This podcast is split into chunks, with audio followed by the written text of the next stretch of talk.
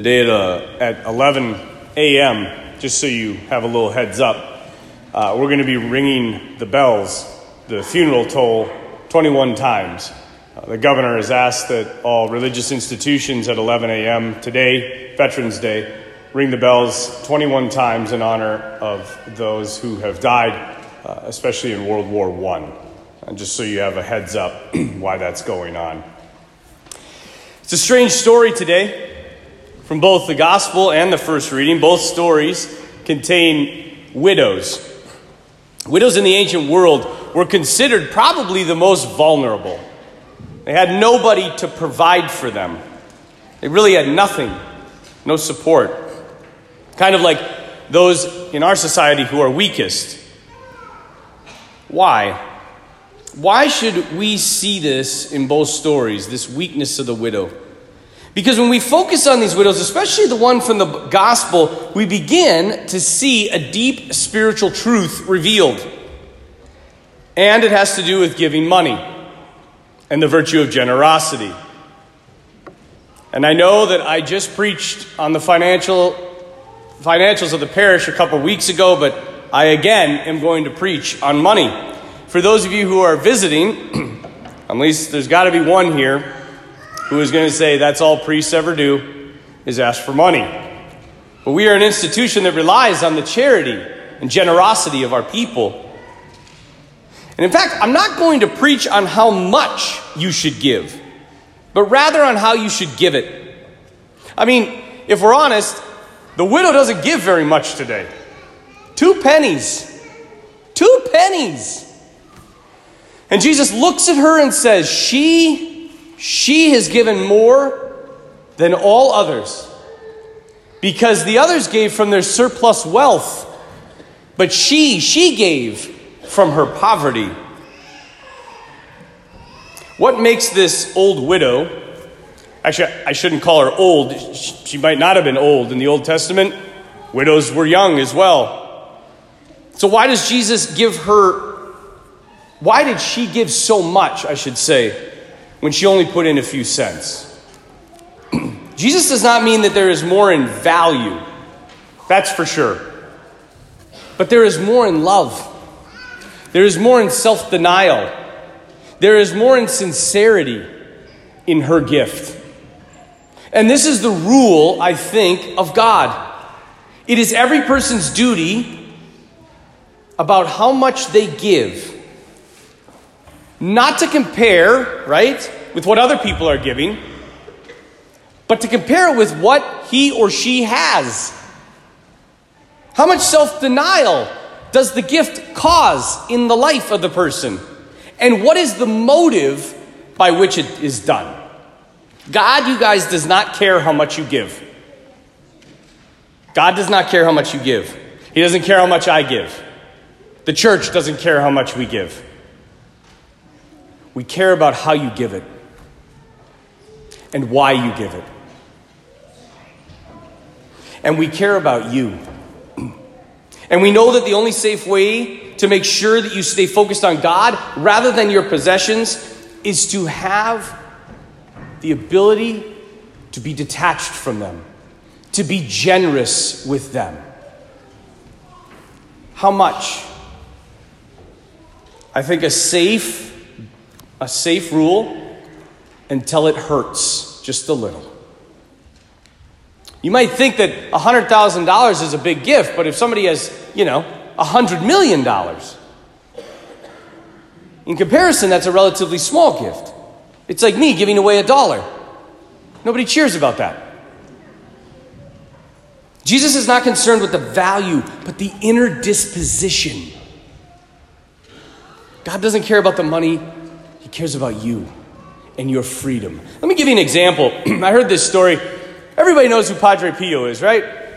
The great Padre Pio. Now, I love this story because I think we paint the saints on this pedestal that you can't, even get to. I heard one time that St. Bernard of Clairvaux was so humble that he didn't even know the color of the church ceiling because he kept his head bowed all the time. That's just stupid. That is, that's dumb. Bernard, of course, he knew the color of his church's ceiling. But sometimes we paint these pictures. Now, I don't want to paint Padre Pio in a bad light, but I'm going to kind of. He was an incredible man, one of my favorite saints. But one of the things that Padre Pio could do, many of you know this, is he could read souls. He knew your interior disposition. A friend of mine who was a travel agent told me this story, so it's firsthand experience. There was a lady that was coming over, and she was coming over to San Giovanni Rotondo, which is where Padre Pio is in Italy.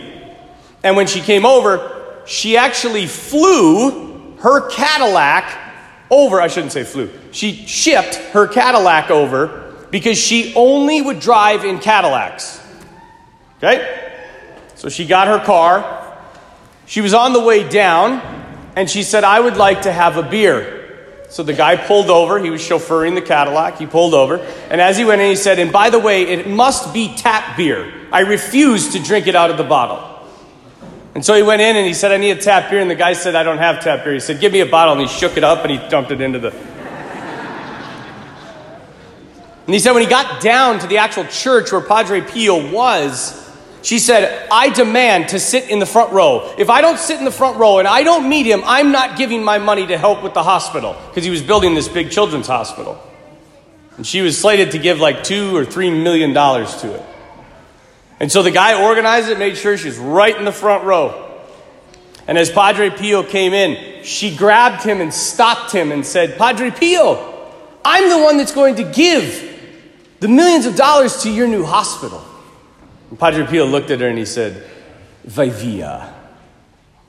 And he kept going. She turned immediately to her Italian travel agent and said, what did he say? And he said, very nice to meet you. But in fact, Padre Pio said, get away from me. And there was actually another word he added onto there that I don't think is proper for church, but Padre Pio did. He knew the interior disposition of her soul, and he ended up not taking the money. Because he knew that the gift was actually hazardous to her soul. It was feeding something that was wrong in her. And that the most charitable thing that Padre Pio could do was call her out so that maybe she would realize it. Let me give you another example. I read this story a couple years ago. Her name was Osceola McCarty. She died around the year 2000 at age 91. She was an African-American woman from Mississippi who earned a living by washing and ironing people's clothes. McCarty was never married, and she was in the 6th grade when her parents said, you have to be out of school to take care of your sick mother and help with the laundry business. For the rest of her life, she ironed and washed clothes.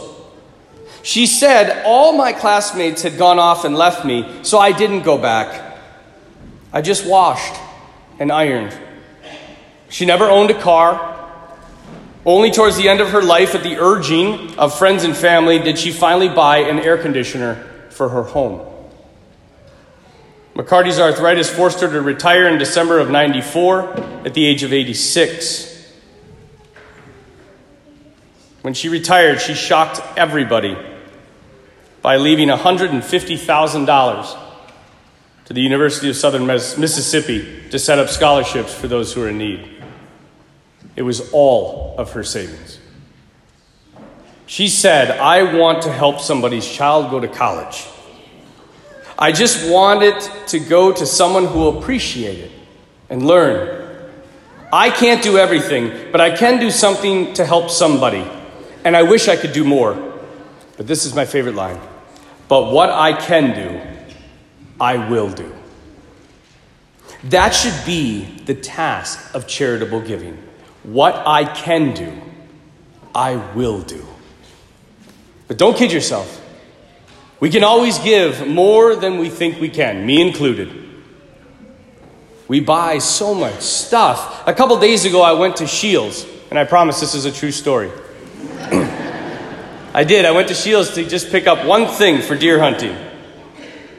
But while I was there, and I was walking through the gun area, I saw a BB gun. And I hearkened back to my teenage years and childhood years, and I thought, I should buy a BB gun. And I'm telling you, if it wasn't for me preaching this homily, I may have bought it. I don't know what I would have done with it. My challenge for you this week is to look every week at something that you think you want to buy for yourself, and then don't buy it, and give that money away. Then you experience freedom.